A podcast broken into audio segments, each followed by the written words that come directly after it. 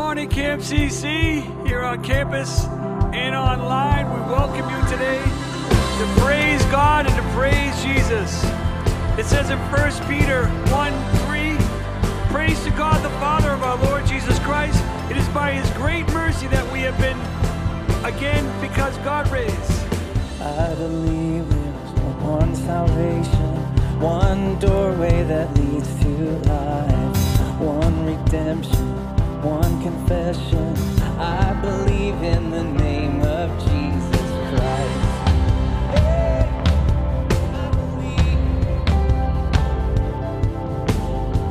I believe. In crucifixion. By his blood I have been set free. I believe in resurrection. Hallelujah. His life is defeat. All right, let's declare this church. All praise to God the Father. All praise to Christ the Son.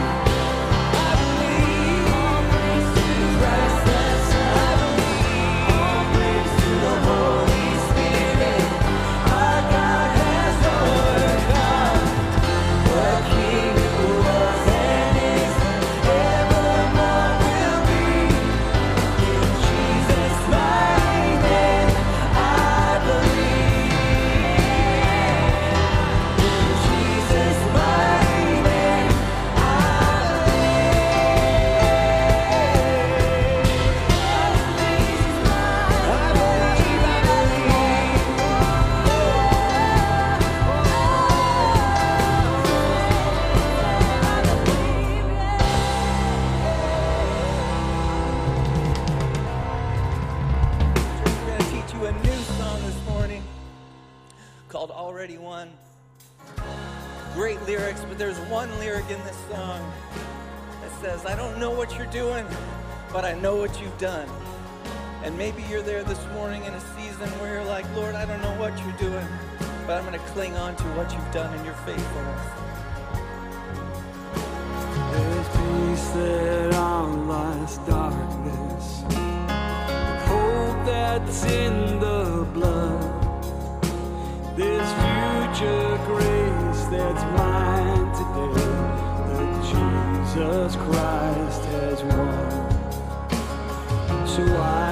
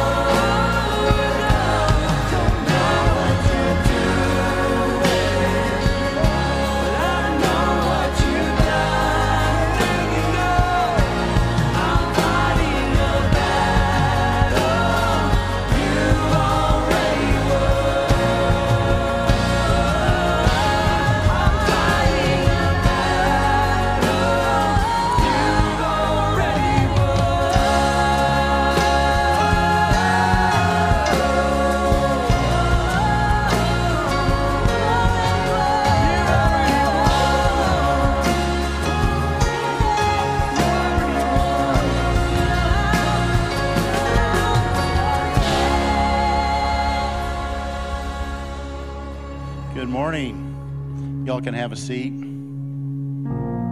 So, my name is Jim Moyer. I'm one of the pastors here, Pastor Discipleship and Family Ministry.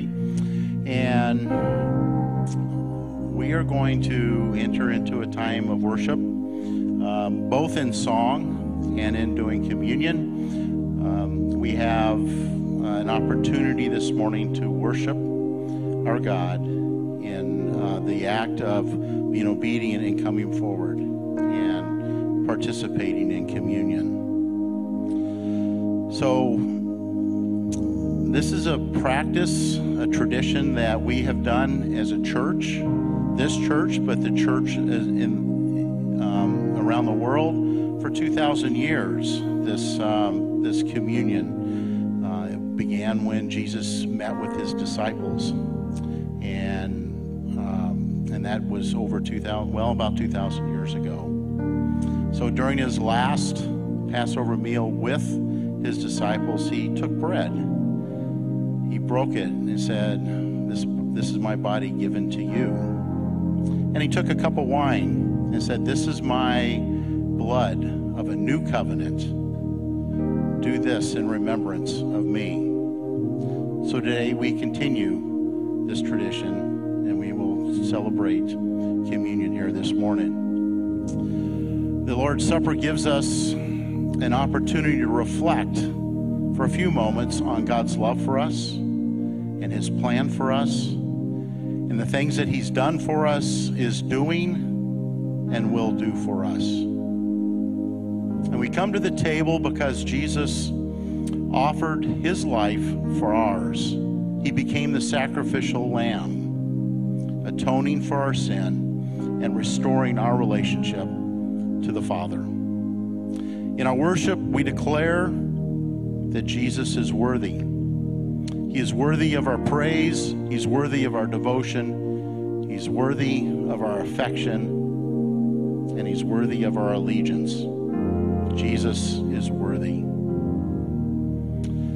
You know, just a few days ago, I was reading in Revelation chapter 5. This chapter is a scene in heaven showing the majesty of God's throne. I was struck by the declarations of the attendants around the throne in their singular focus on worshiping the Lamb of God. Hear these words John wrote to us about those attendants before God as they fell down before the Lamb.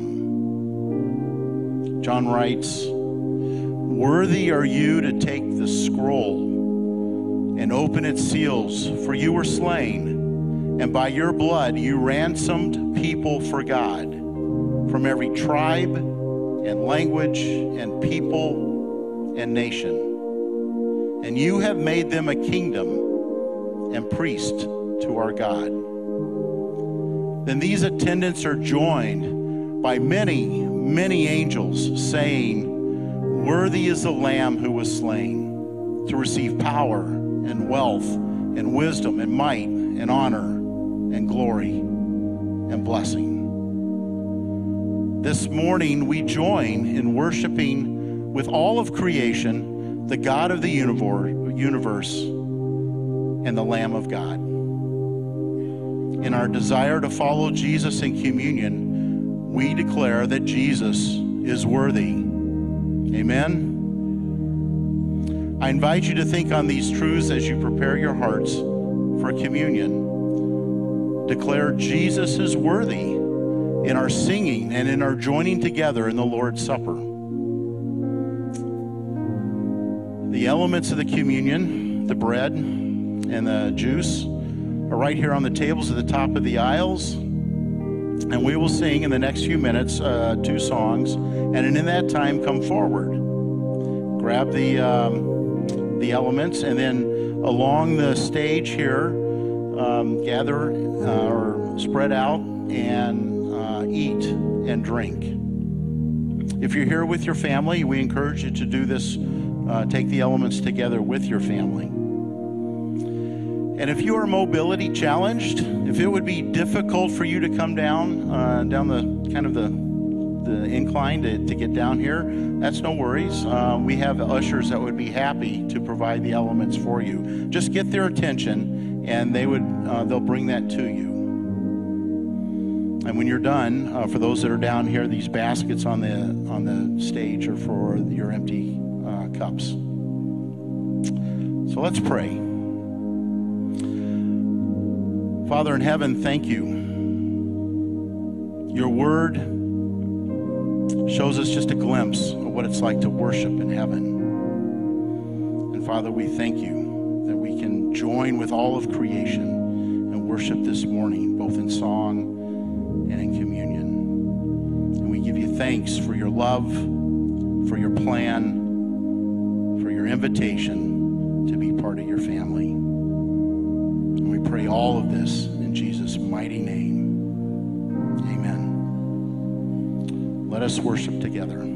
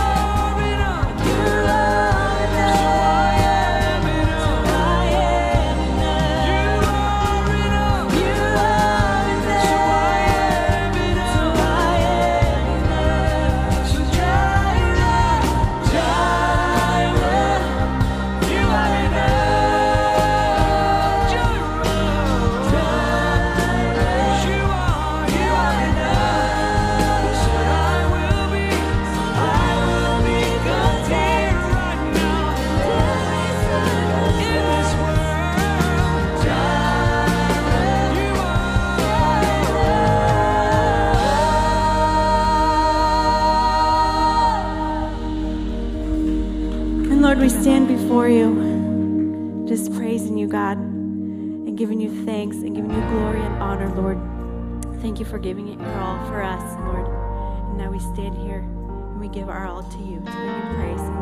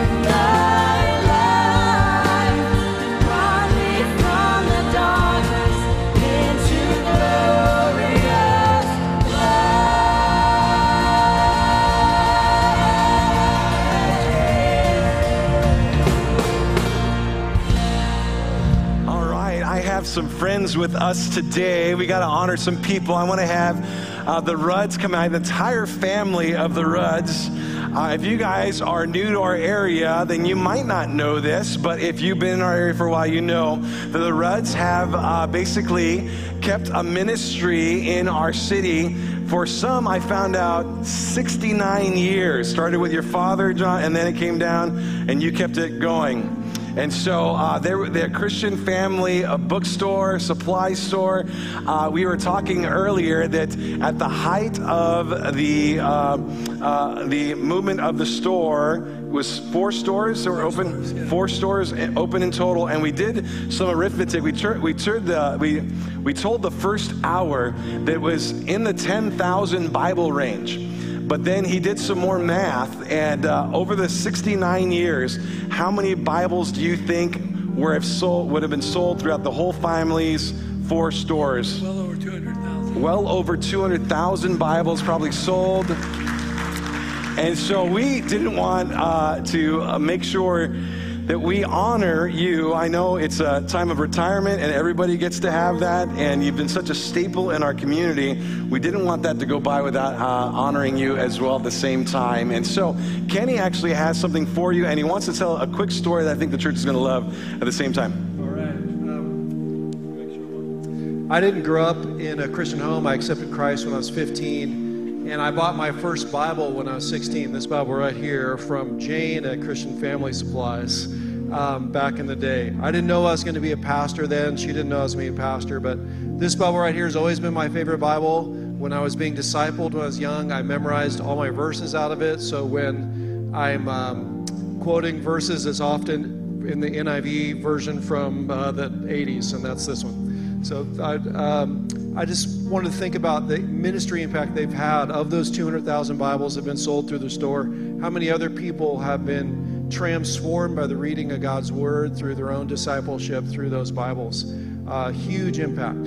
So, you guys are all going to retire someday, and we're not going to bring you up here. But the, these guys had a ministry in this community and in this county that was significant. And we didn't want that to pass by without saying, uh, well done. Good job. Um, we also have this. I'll trade you. Um, this is a proclamation from the city of Camarillo acknowledging their over 50 years of uh, service in our community. And there was a, a, a, regular person who went to their store who went to the city and asked them to do this, and they brought this to us. So this we wanted to give this to them as well as a way of honoring them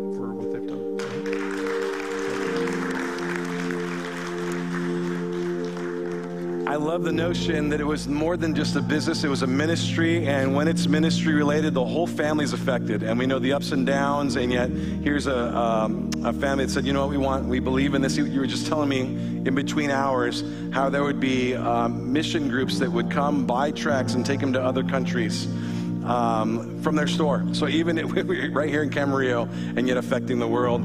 Uh, I neglected to pray a prayer of thanksgiving for them in the first hour, so we're going to do that now.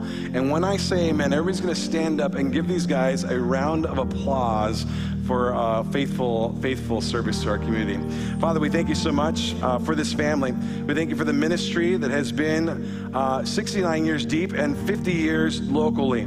We thank you for the Bibles that have gone out. Kenny himself receiving his first Bible from this Christian Family bookstore. We thank you for the ministry that you've done and that you will continue to do. Would you honor these people? Let them know that in their hearts that you see them looking down from heaven and say, "Well done, good and faithful servants." You've done a good job for the glory of Christ. And we all say, Amen. Please give these guys a round of applause.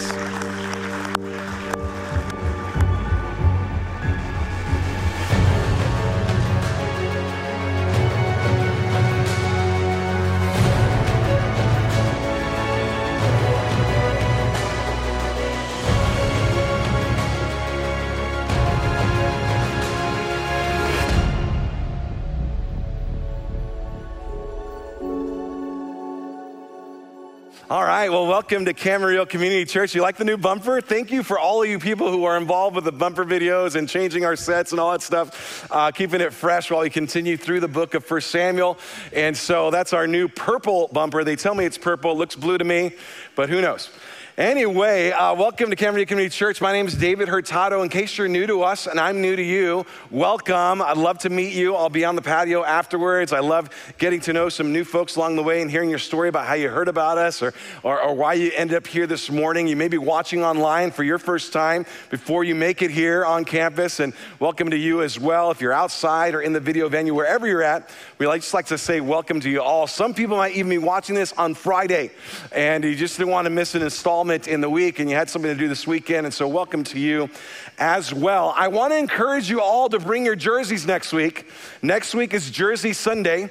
And so uh, I'm thinking about wearing the Rock the Brock jersey if it comes in on time. I got it like two days overnight, overnighted, so that should be like Monday, so I should have it. And uh, my 49ers red preaching. There's gonna be no better sermon than when I'm wearing the 49er jersey. So, uh, you want to be here, you want to wear your jersey. Every year, we pick a team that's no longer welcome at our church.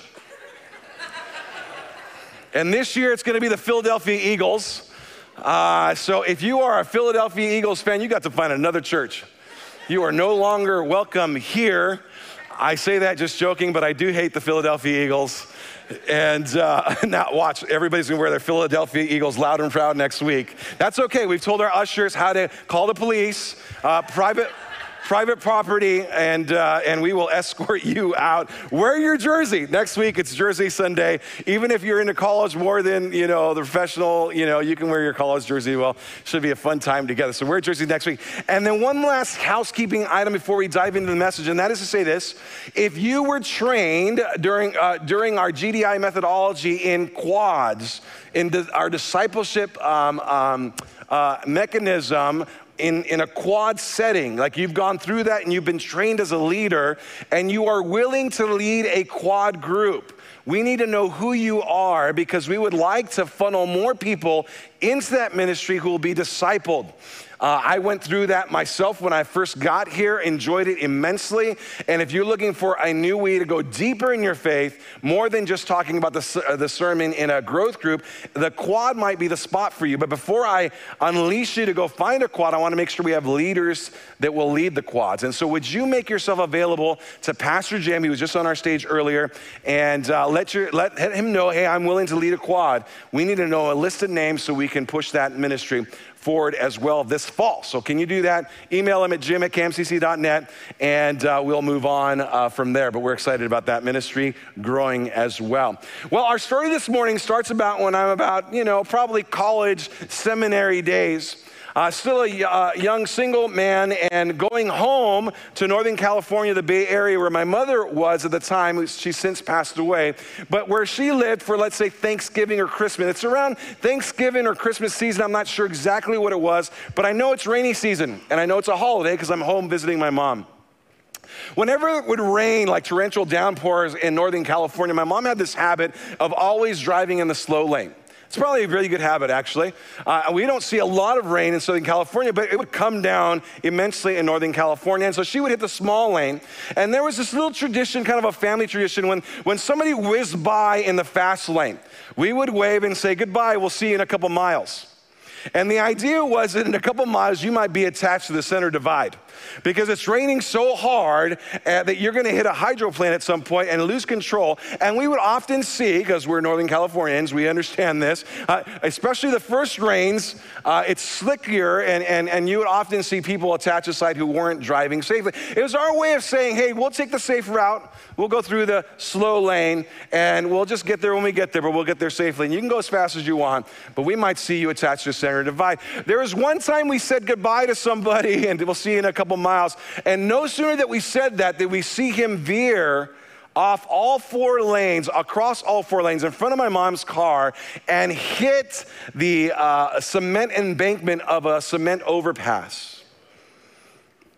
Our little joke wasn't funny anymore. My mom, mom pulled over. This is about 4,400 yards in front of us. She pulls over to the side of the road. My mom was a nurse, and so she kicked into like, you know, emergency nurse mode, uh, nurse mode, which I just think is awesome. My mom was so rad.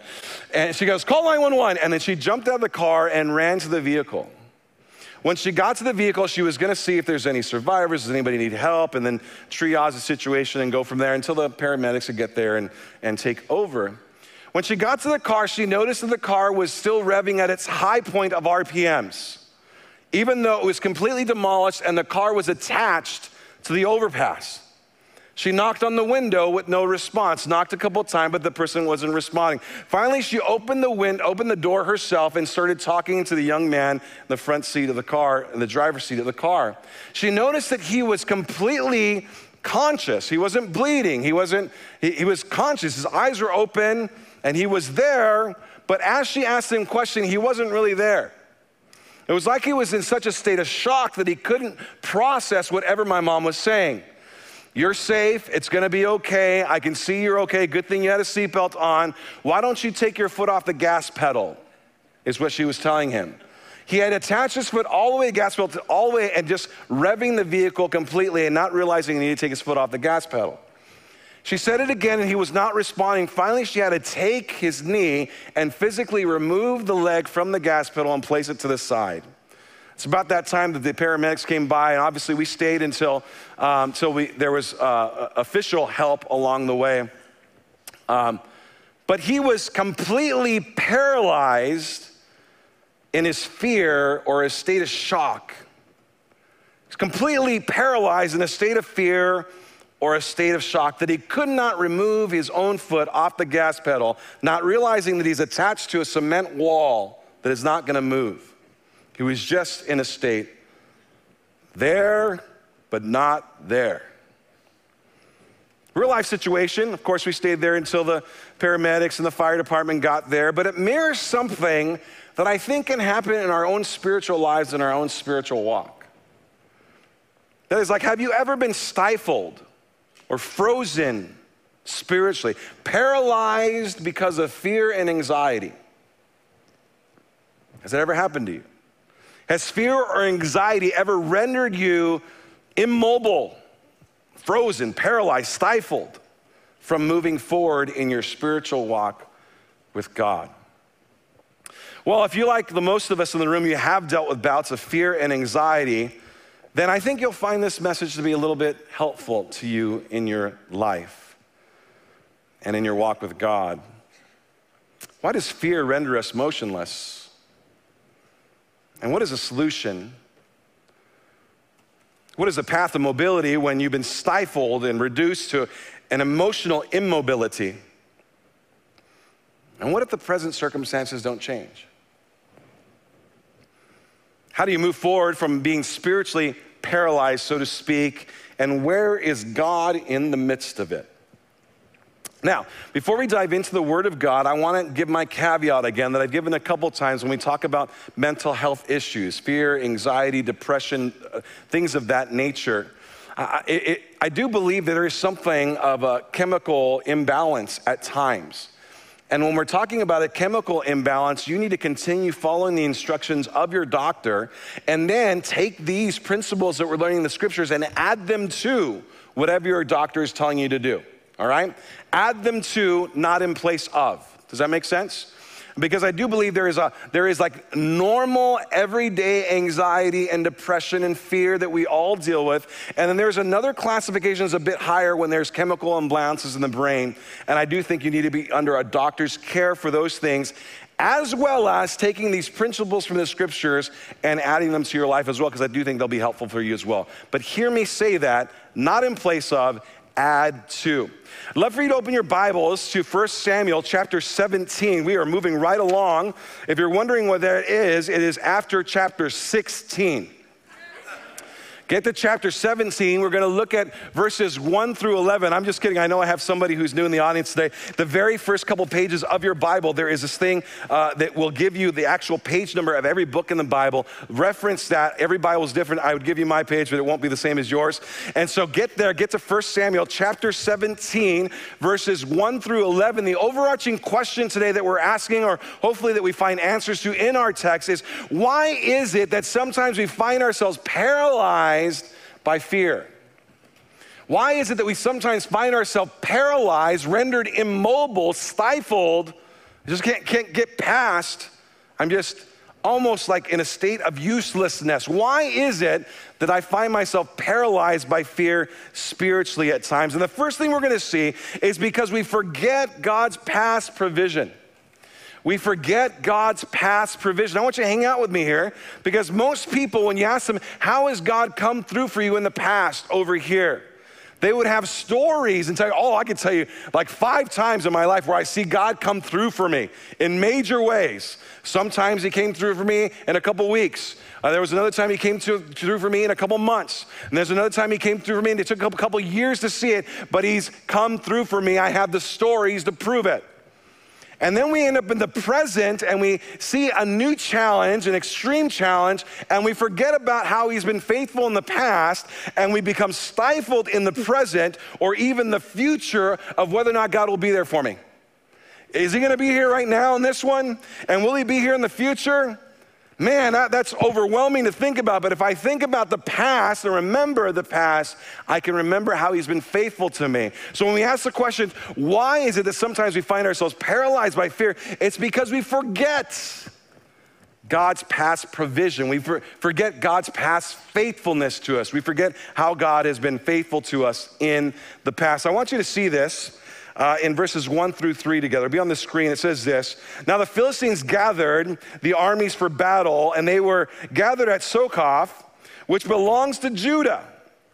Now you'll notice that's highlighted on the screen. I'd love for you, if you have a pen or a pencil or a highlighter, to highlight it in your Bible. It's going to be significant to where we're going today. They were gathered at Sokoth, which belongs to Judah, and encamped between Sokoth and Azekah in the F. Naman, Gesundheit. And uh, Saul and the men of Israel gathered as well, and they were encamped in the valley of Elah. And they drew up a line of battle against the Philistines, and the Philistines stood on, on the mountain of one side, and the Israel stood on the mountain on the other side with a valley in between them. Why is it that sometimes we find ourselves paralyzed by fear? Well, we forget God's past provision, we forget God's past faithfulness to us. I want you to picture this. It's very simple. There's a mountainside or a hillside over here. There's a mountainside or a hillside over here. There's a valley in between the two. Army of Israel on one side, army of the Philistines on the other side. The battle lines are drawn, is the idea. All right, the battle lines are drawn. They're facing each other on a mountainside. I want you to picture it in your mind because it's important for where we're going later on in the text. There's a dry riverbed in the valley in between the two armies. Army on this side up on the mountain, army on this side on the mountain, riverbed, valley in between. They're set and ready to have war against each other. And yet there's this little clause in verse 1 that I had you highlight. They were gathered at Sokoth. This is the Philistines now, who were gathered at Sokoth, which belongs to Judah which belongs to Judah. Now, here's the interesting thing. When we look further in the story, as we see there later today, there's a guy named Goliath who stands head and shoulders above the rest of anybody in, uh, in the Philistine area and anybody as relates to the Israeli army. And he strikes fear in everybody on that battle line. But here, we have this little line that seems to indicate that the Philistines are already encroaching on Israel's land. They were at Sokoth, which is the land that belongs to Judah. It was already theirs. And I just have some questions about that. Like, how did they get that land? How did Judah get that land? How did Israel have claims to this land? Wasn't, weren't Israel, weren't they slaves to the Egyptians at one point? How do slaves now own land? How they go from slavery to now having your own land that you could defend against a, an army or a foe or, a, or an enemy out there? How did they get that land? Well, I'll tell you how they got the land. God gave it to them. He was faithful in the past, He provided for them in the past, and it was no small thing. Uh, uh, you remember the whole, you know, Charlton Heston, let my people go bit, right? Uh, uh Moses goes to e- the Egyptian uh, leader and says, You're gonna let my people go. 10 plagues later, fine, you can go. They go. All of a sudden, they're against this big sea. Oh man, we're just gonna be taken out because now the Egyptians want us back, and so they're coming after us. God parts the sea. They walk on dry land, which, by the way, is a miracle in itself. Part, two, part the sea uh, and divide it in half, and tell me how there's dry land. It literally says they walk on dry land across as he parts the sea. And not only that, after they get across, the Egyptians go, Oh, there's dry land, let's go. They run after them, and then the seas collapse on them. They are able to accept, uh, to escape the, the biggest army in the world without even yielding a sword. God provides for Israel. God takes care of Israel. God is faithful to Israel. We've seen it in the past. I actually think this little line is really significant. That's why I bolded it. They were gathered at Sokoth, which belonged to Judah. Israel, you've seen God provide for you in the past.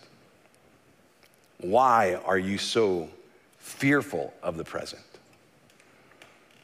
It's a little clause where God reminds them of their past provision. And when we forget how God has provided for us in the past, present giants overwhelm us. We end up paralyzed in our fear. Forget how God was faithful over here. So, in my present context, I'm really scared that He won't be faithful here because I've forgotten what He did over there. Well, that's not the only thing. We'll keep on going. Why is it that sometimes we find ourselves paralyzed by fear? Well, number one, because we forget God's past provision, his past faithfulness. And now, number two, because we get blinded by our present realities. Whatever that present challenge is, we get blinded by that.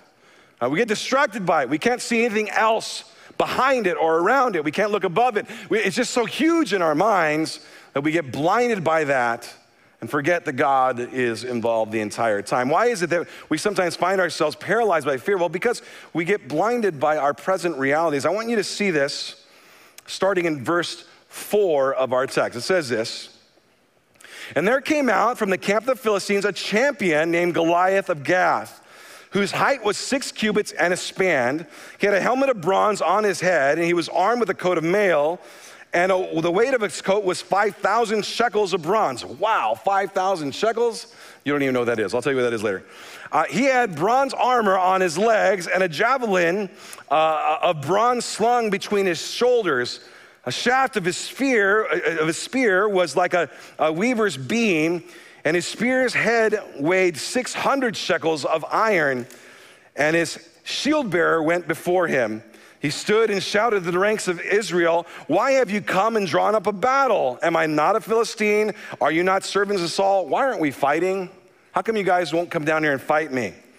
Choose a man for yourselves and let him come down to me. If he's able to fight me and kill me, then we will be your servants. But if I prevail against him and kill him, then you shall be our, our servants and serve us, basically, be enslaved. And the Philistines said, I defy the ranks of Israel this day. Give a man that we may fight together. And when Saul, Saul, and all of Israel heard the words of the Philistine, they were what? Dismayed and what? Greatly afraid. I'd love for you to highlight that, underline that, circle that. Why is it that we sometimes find ourselves paralyzed by fear? Well, because we get blinded by our present realities. We get blinded by whatever's in front of The giant in front of us stifles us, renders us frozen, like we can't even realize that our foot is on the gas pedal when you're attached to a wall. We're just immobile. Well, there's a great bit of detail described about this giant and his weaponry. Now, if you are, are, are, a believer, you've heard the story of David and Goliath a hundred times. Here's the interesting thing. Even if you're not a believer, you're new to the faith, you've heard the story of David and Goliath. It's a famous story, one of the most famous stories in the Bible. But it's really interesting because it goes into detail, in great detail, about the giant, what he's wearing, his weaponry, his stature, his standing, how tall he was. Uh, we read that he's like six cubits in a span. We don't know what that is. That is nine foot, nine inches tall. Now, For some of us who run a little high on the skepticism, you know, scale. Let me just say this. You look at it and go, well, that's why I don't believe the Bible. I've never seen anybody's nine foot, nine foot, nine foot, nine inches tall. So obviously the Bible's not credible. And I just set the Bible aside because obviously it's not true in its detailed facts. Well, before you discredit the scriptures, let's let me give you some things that I learned this week that I thought were very helpful and insightful. All right? In the 13th century BC, we have Egyptian papyri stating that there were warriors in Cana who ranged from seven to nine feet tall. So that's 1300 years before Christ. We have actual historical literature, Egyptian historical literature, that says that there was these folks that, that ran this tall. Now I know what you're thinking, oh yeah, that was centuries ago. So, so you know, that, that was just urban legend. They got, you know, they got bigger and bigger every hundred years. Okay, I got you. In the 1600s, now this is 80 after Christ, 1600s, there's a man named John Middleton who was nine foot three tall. Now, so that's still 400 years ago, Pastor, so there's still time for that to become urban legend. Okay, all right. In 1940, July 15, 1940, is a gentleman named Robert Wadlow who died at 8 foot 11 inches tall. We're not even talking 100 years. Um, at the very least, we have to say that there are some anomalies where humans can get really tall.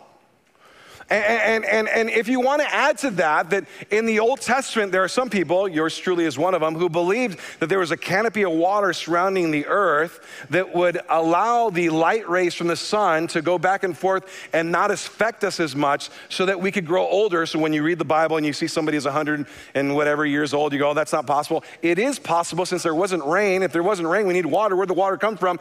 Maybe there's a canopy of water around the earth that would allow people to live a little longer because the sun doesn't doesn't affect us. I actually uh, uh, ascribe to that view. So there's reasons to believe that these things are true if you're in even a little high on the skepticism scale. And I would just point you to as early as 1940, a guy named Robert Wadlow. Google it yourself. He was 8 foot 11 foot tall when he died. He died in 1940. I think he was 21 years old. It was too much for his heart, probably, to to uh, keep that body alive, but he still got to eight foot 11 inches tall. It's possible.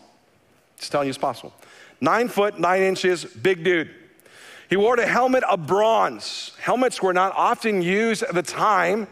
Uh, this is kind of atypical, but it was an extra source of protection. Helmet of bronze, you can't strike him. In fact, his whole body was, was hit a, like a, a, a full body armor. The weight of his armor was 125 pounds according to Western measurements. When we take the Bible's measurements, the cubits, and we turn it into, into Western measurements, we get 125 pounds. What does that tell you? Big dude carried a big old, big old armor. Probably walked slowly because it's so heavy. Wasn't able to move very fast. But how do you kill a guy with that kind of armament? From head to toe, massive dude. He had uh, scale armor. It's like fish scales all over his body made out of bronze. You know what a fish scale looks like? Imagine all over his body made of bronze. How do you pierce that? Completely head to toe, even his legs, goes into detail. His legs were covered as well.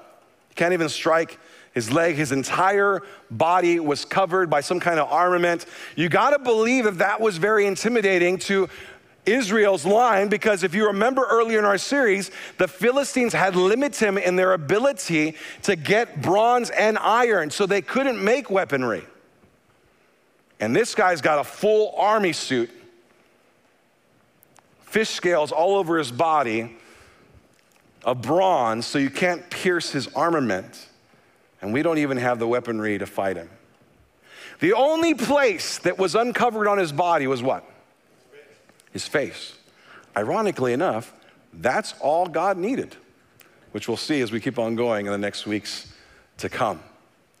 I had an offensive weapon of a javelin. The spear at the end of the javelin was made out of iron. It weighed 15 pounds. Again, great detail Iron was used for the armament because it was, uh, I'm sorry, bronze was used for the armament because it was cheaper than, than iron, but iron is used for the tip of the spear. Why? Because it stays sharper for longer. Again, Israel's looking at all this going, man, how in the world can we beat this giant? On top of it all, he had a shield bearer. There's two type of shields in those days. It would be like a small round shield that you can hold up, like we see on TV or whatever, you know. Um, and then there was like a rectangular shield that where you could hide your entire body behind. And that's the kind of shield that Goliath had. Not only did he have that, he had somebody who was going to hold it for him. So you got this guy with this huge, you know, like completely head to toe, you know, tactical gear. And then he's got a guy who has a shield that's a big rectangle that he can hang around, uh, that he can hide behind as well. How is it possible to ever defeat this guy with the kind of itinerary and defense mechanisms that he has? I want you to take notice of how detailed the description of his weaponry is. And I'd like to point out to you that when we are facing extreme challenges in our lives, we oftentimes dwell on the details of the challenge more than we dwell on the faithfulness of our God. Why is it so detailed on what he was wearing? Because all we can see is what he is wearing. We can't imagine defeating that giant. And we do the same thing in our lives. I'm not worried about how God was faithful in the past. I'm not thinking about that because I'm too focused on every detail, this giant that's before me right now. I can't see past anything else. I'm blinded, stifled, frozen, paralyzed by what stands before me. Well, that's not all. He starts uh, talking a good game too. Let's go back to verse 8, see if we can put on the screen. He stood and shouted the ranks of Israel, Why have you come out to draw the battle? Why aren't you fighting? Am I not a Philistine? Are you not the servants of Saul? Aren't we supposed to be fighting? Choose a man for yourselves. Let him come down to me. If he's able to fight and kill me, then we'll be your servants. And if I prevail against him and kill him, then you shall be our servants. This is way more economical, uh, less bloodshed. Let's just do one for one. And the Philistines said, I defy the ranks of Israel this day. Give me a man that we might fight together. And when Saul and all of Israel heard these words of the Philistine, they were dismayed and greatly afraid. They were stifled, they were paralyzed, frozen in fear, is the idea. Why? Because they were intimidated by this giant and they are intimidated by his challenge. I like to call it the one for one challenge. Give me your best guy, your strongest guy, your tallest guy, your, your fiercest warrior. Bring him down. We'll go to the valley. Whoever wins, We'll let the gods decide, so to speak. And the divine warrior motif of the Old Testament, my God versus your God. Your God will be represented by your guy. I will represent my God, and we'll fight. And the gods will determine, let their will be set. And whoever wins takes the full booty of the situation, which would be everybody involved. Interestingly enough, Goliath uh, is called a champion in verse 4, and the word champion literally means a man between two armies. Let's let the gods decide. We'll settle it this way. All of Israel, even Saul, are dismayed. They're greatly afraid. And this is a new low for Israel because one man blocks an entire army. After they had seen in the past how nations would flee in front of them and run away because of God's faithfulness to them. But now they can't get past just one guy. One guy. Which, by the way, who was the tallest man in Israel?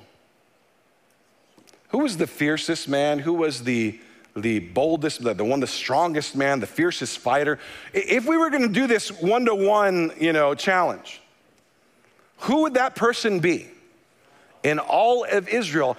Uh, I think a couple of you caught on to it, but I want to take you back. I, I, didn't, I don't want you to turn there, and I didn't put it on the screen. I just want you to listen this. This comes back from 1 Samuel chapter 10 and verse 20 says this This is when Samuel was installing Saul to be king of Israel.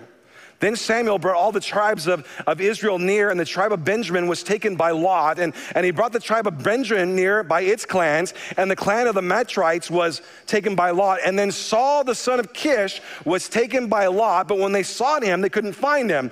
And so they inquired of the Lord, and they said, Is there still a man to come? And the Lord said, Behold, he's hidden himself among the baggage. That's why I always say that he's hiding at baggage claim.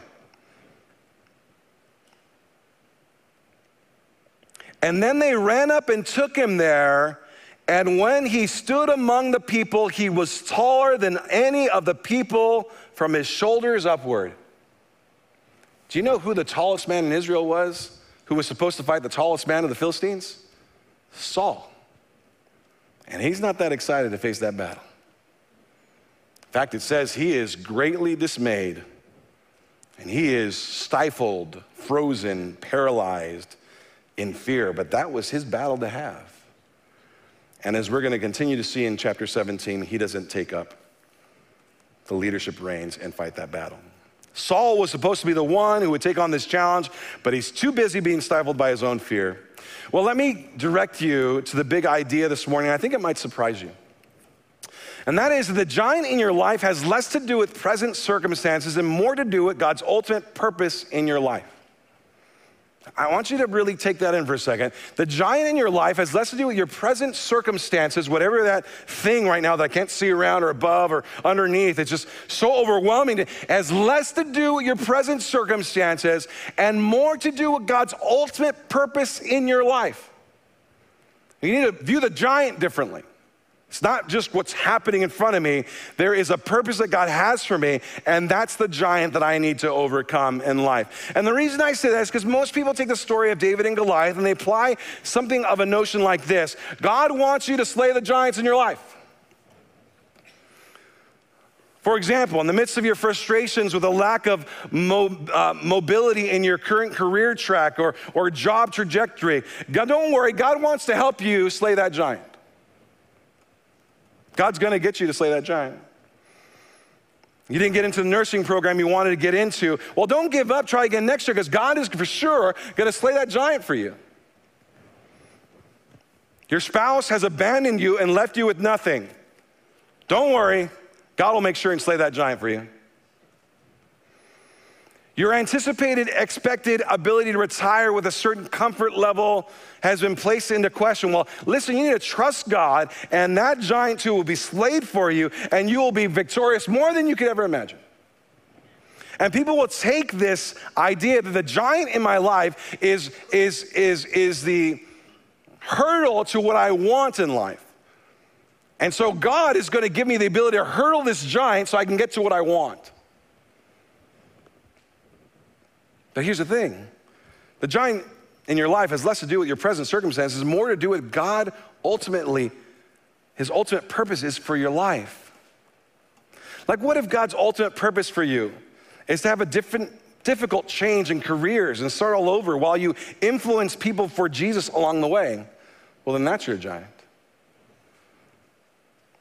What if he has you switch gears from the, no, the, the, the, the nursing school of notoriety and where you end up with the one with less notoriety, but in the midst of it, you're a light in the presence of darkness. Well, then that's your giant. What if God isn't going to bring the spouse of abandonment back, but has for you a way for, for you to find joy in Christ, anyways? Well, then that's your giant. And what if godliness plus contentment truly is great gain as according to the scriptures, so that you don't need that 3,500 square foot house in your retirement? Then maybe that's your giant. What if the giant doesn't simply represent what you want, but what God desires for you and your character? See, the giant in your life has less to do with what your, your present circumstances dictate and more to do what God's ultimate purpose is for your life. Several years ago, I was a part of a church, and um, I, church was doing a, a short term mission trip to Mexico. In fact, we're going to do something similar this, this summer ourselves. We're going to call it the Summer of Mission, and we're going to have three different mission trips to go on one to Mexico, one to Africa, and one to Romania. And we're going to open it up to our church who wants to go for us, who has the ability to go, who can take time off, and who will go. We're going to hear more about that in February. We already have that planned out. Um, but we're going to do something similar. And, and so they opened up the altar. Who wants to go? We're taking bus full of people. We're going down to Mexico. We're playing with little kids. We're helping them build houses. We're doing little uh, uh, gospel programs. We're introducing people to Jesus. Who wants to go? There was one particular family where this lady uh, was going with her three children, and nobody in the church would know this, but everybody on staff knew this. Her husband had just left her, and while he was supposed to be on this trip with her, with his kids to Mexico, she was going alone with her three kids course, we would have given her her money back. Hey, listen, you're going through a lot right now. You got bigger fish to fry. Don't worry. We'll give you your money back. You don't have to go. We can make a provision for this since your husband just left you. But she's like, No, I want to go. I don't want to rob my kids of this amazing experience. And so I'm going to take my children, I'm going to go to Mexico. We're going to do this. It was such a big deal for the church. It's the first time we ever done anything like this we put people on buses, go to Mexico. They sent a videographer with them. And then on the trip, they were just kind of, you know, taking note of everything that was happening at this thing. And they were going to make a video, a compilation. They're going to give it to the church. Hey, everybody, we went to Mexico. Look what God did while we were there. It was beautiful. It was like an amazing video. It was like five minutes long. All of us watched. All of us are in tears. These little children who don't have anything, and now they have Christ, but they don't have a roof over their head. I mean, I mean, just just kind of dire straits like that. And towards the end of the video, they started interviewing all these different people who were on this trip. There was probably 100 people on this trip, and they just started interviewing people. What did, what did this mean to you? How did this affect you? What are you seeing? What is God doing in you now that you were able to serve this way? How did this affect you? They kept on going, kept on going. Every story was meaningful. And then they got to the lady whose husband had just left her in the last two weeks. I thought to myself, don't do this. Again, the church doesn't know what's going on, but everybody on staff knows because we've been praying like crazy for this lady and her three children. And they asked her, How did this, how did this mission trip affect you? And do you know what she said? This weekend has made me realize how blessed I am and how blessed my children are. And I'm sitting in the audience in tears going, Come on, are you kidding me? Your husband just left you two weeks ago and you're blessed? What is this? A joke? Is this ridiculous? You're blessed. If you're blessed, then I'm really blessed.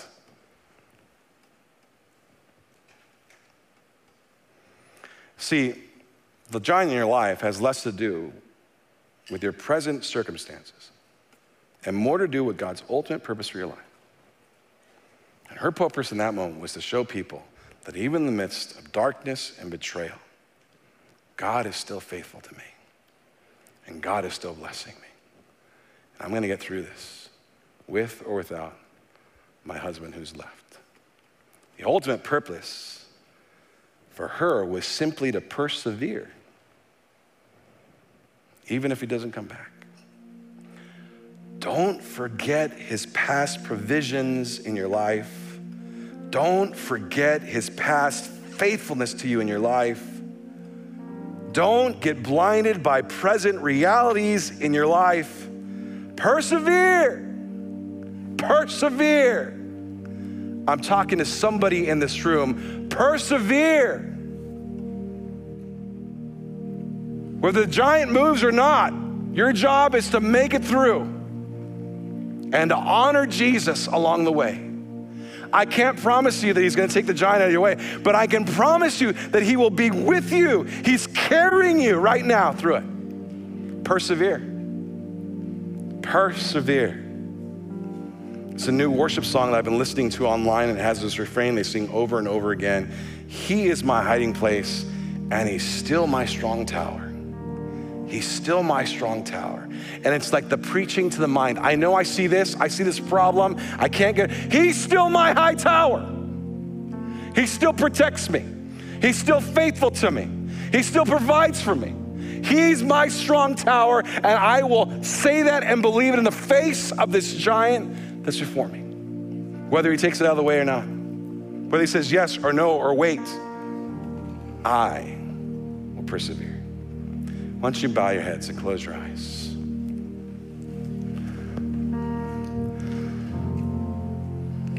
I wish I could be one of those preachers that tells you that, hey, God wants to take that giant and slay it right before you and give you exactly what you want. Actually, that's not true. I don't wish I was that preacher because that's not true. It's not biblical. I'm the preacher that tells you the truth. Whether it works out or not, God has a purpose for you in the midst of this battle. And if you will rely on Him, He will help you persevere and give Him glory in the process. Life is less about you getting glory and more about Him getting glory. He gets bigger, I get smaller. That's what it's about. Father, it's easy to get on stage and preach this with passion. It's a lot harder to live through it. Oh, but I have my own war wounds. I, I have my own stories of how you've been faithful to me, how you've been faithful to me, how you've been faithful and provided for me and my family. I have those stories.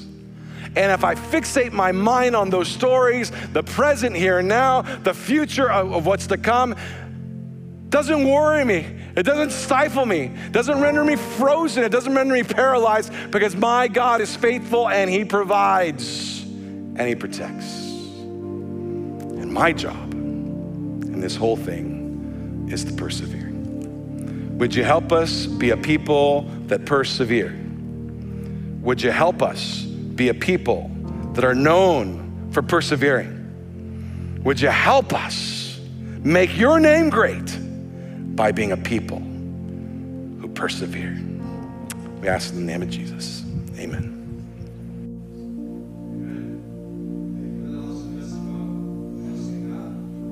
Everything. You know, our relationship with God begins with trust, with trusting in Him for our salvation, uh, putting our life in His hands. And if you're here today and you haven't yet given your life over to Jesus, maybe you're just here visiting um, with family, maybe you're watching online, you just happened upon us, um, you can begin a relationship with Jesus today just by putting your trust in Him. He wants to forgive you, He's offering you forgiveness, and you just need to accept it. Um, if you're willing to do that, turn on, turn from the world, turn from doing life your way, and begin living, living life God's way, putting your trust and faith in Him, accepting His offer to forgive you, then you're a Christian. That's what it means to be a Christian. And if that's where you're at today, if God's doing something in your life spiritually, even if it's even if you're not there in that area where I described, maybe you have questions, maybe you um, you just you know need to get some of those questions answered we're here for you. We want to be here for you. If you, on your way out of the service, wouldn't mind going by the welcome counter, if that's you, and talking to the people there, we want to be able to help you along in your journey towards Christ. And if you're online, go to camcc.net and click on Next Steps, um, and one of our pastors will get back to you later this week and help you along in your journey. All right, we're going to receive um, the offering, and that's one of the ways we worship the Lord. You can do that three ways, which you can see on the screen, hopefully. That's um, on online at camcc.net slash give by texting the amount you'd like to donate to 84321, or we have an offering box in the lobby. Um, if you consider this your church home and you want to honor the Lord through giving, that's how we'll do it. All the ministry here is supported through that. So thank you for your generosity that enables us to keep doing what we're doing here in this community and throughout the world. All right, we check out this video of what's coming out next. Cam CC. I'm Jacob Salas, the middle school pastor. I'm glad you're here with us today. If you're looking for a place to serve, please reach out to me because we would love to get more people investing in the next generation.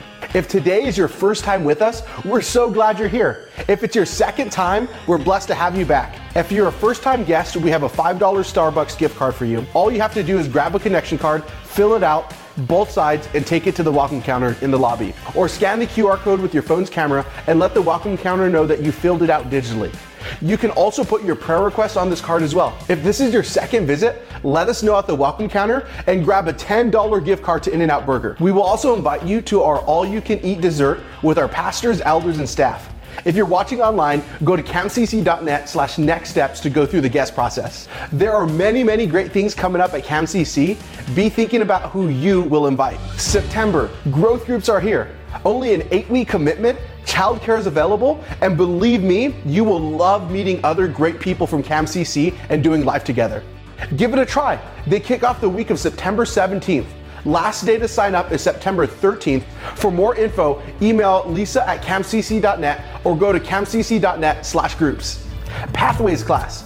Take your spiritual journey to the next level. Led by our team of staff and elders, learn more about CamCC and be provided tools to deepen your relationship with God. Space is limited, so reserve your spot today at the growth group table or email Jim Moyer at camcc.net. September 24th, baptisms we will be having baptisms for both worship gatherings. If you would like to take the next step in your faith, sign up to get baptized. Mark your connection card baptism or go to camcc.net slash next steps and Pastor Daryl will get in touch with you or answer any questions you might have. This is a powerful way of putting your faith into action, a true outward expression for an inward change. For more info, contact Daryl at camcc.net. In the eye of the storm, you remain in control. Sunday, October 8th, Ryan Stevenson in concert, 7 p.m. CamCC welcomes double award winning and Billboard charting artist Ryan Stevenson. I'm sure you recognize his songs from the radio or Spotify playlist. Blinding light in the dead of night. It's the gospel, the gospel that makes a way. Tickets available on our website or skip the fees and purchase them in the lobby. Still my God. Or if you want to serve, email katie at camcc.net. October 20th through the 22nd, Women's Retreat. Ladies, time is running out to sign up for the Women's Retreat held at Mount Crags in Calabasas. To register, go to camcc.net slash women, and for more info, contact Allison at camcc.net. Tuesday, October 31st, Trunk or Treat, 6 to 8 p.m. This is going to be awesome. We want you to invite your friends, family, neighbors, and coworkers to join us for a night of huge and rad trunks, a dance party, family photos, a candy cannon, and tons and tons of candy. We need trunks and volunteers. We want to fill out the parking lot with trunks. If you have a growth group, come serve and hang out at Trunk or Treat. This is a night you will not want to miss. Contact sam at camcc.net for more info.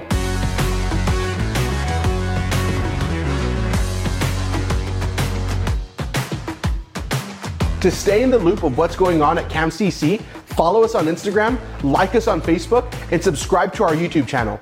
For more info on any of these events, go to camcc.net. My name is Eliana Gillespie. I'm one of the worship leaders here at CamCC.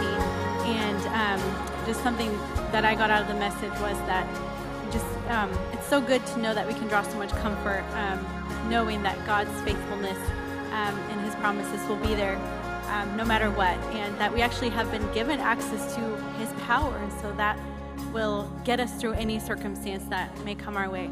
Um, don't forget that there's coffee and donuts out in the patio. Um, so please stick around and hang out and say hi to somebody that you don't know or somebody you haven't talked to in a while. Um, and also be praying for someone that you may want to invite to church next week. Have a good Sunday, and we'll see you next time.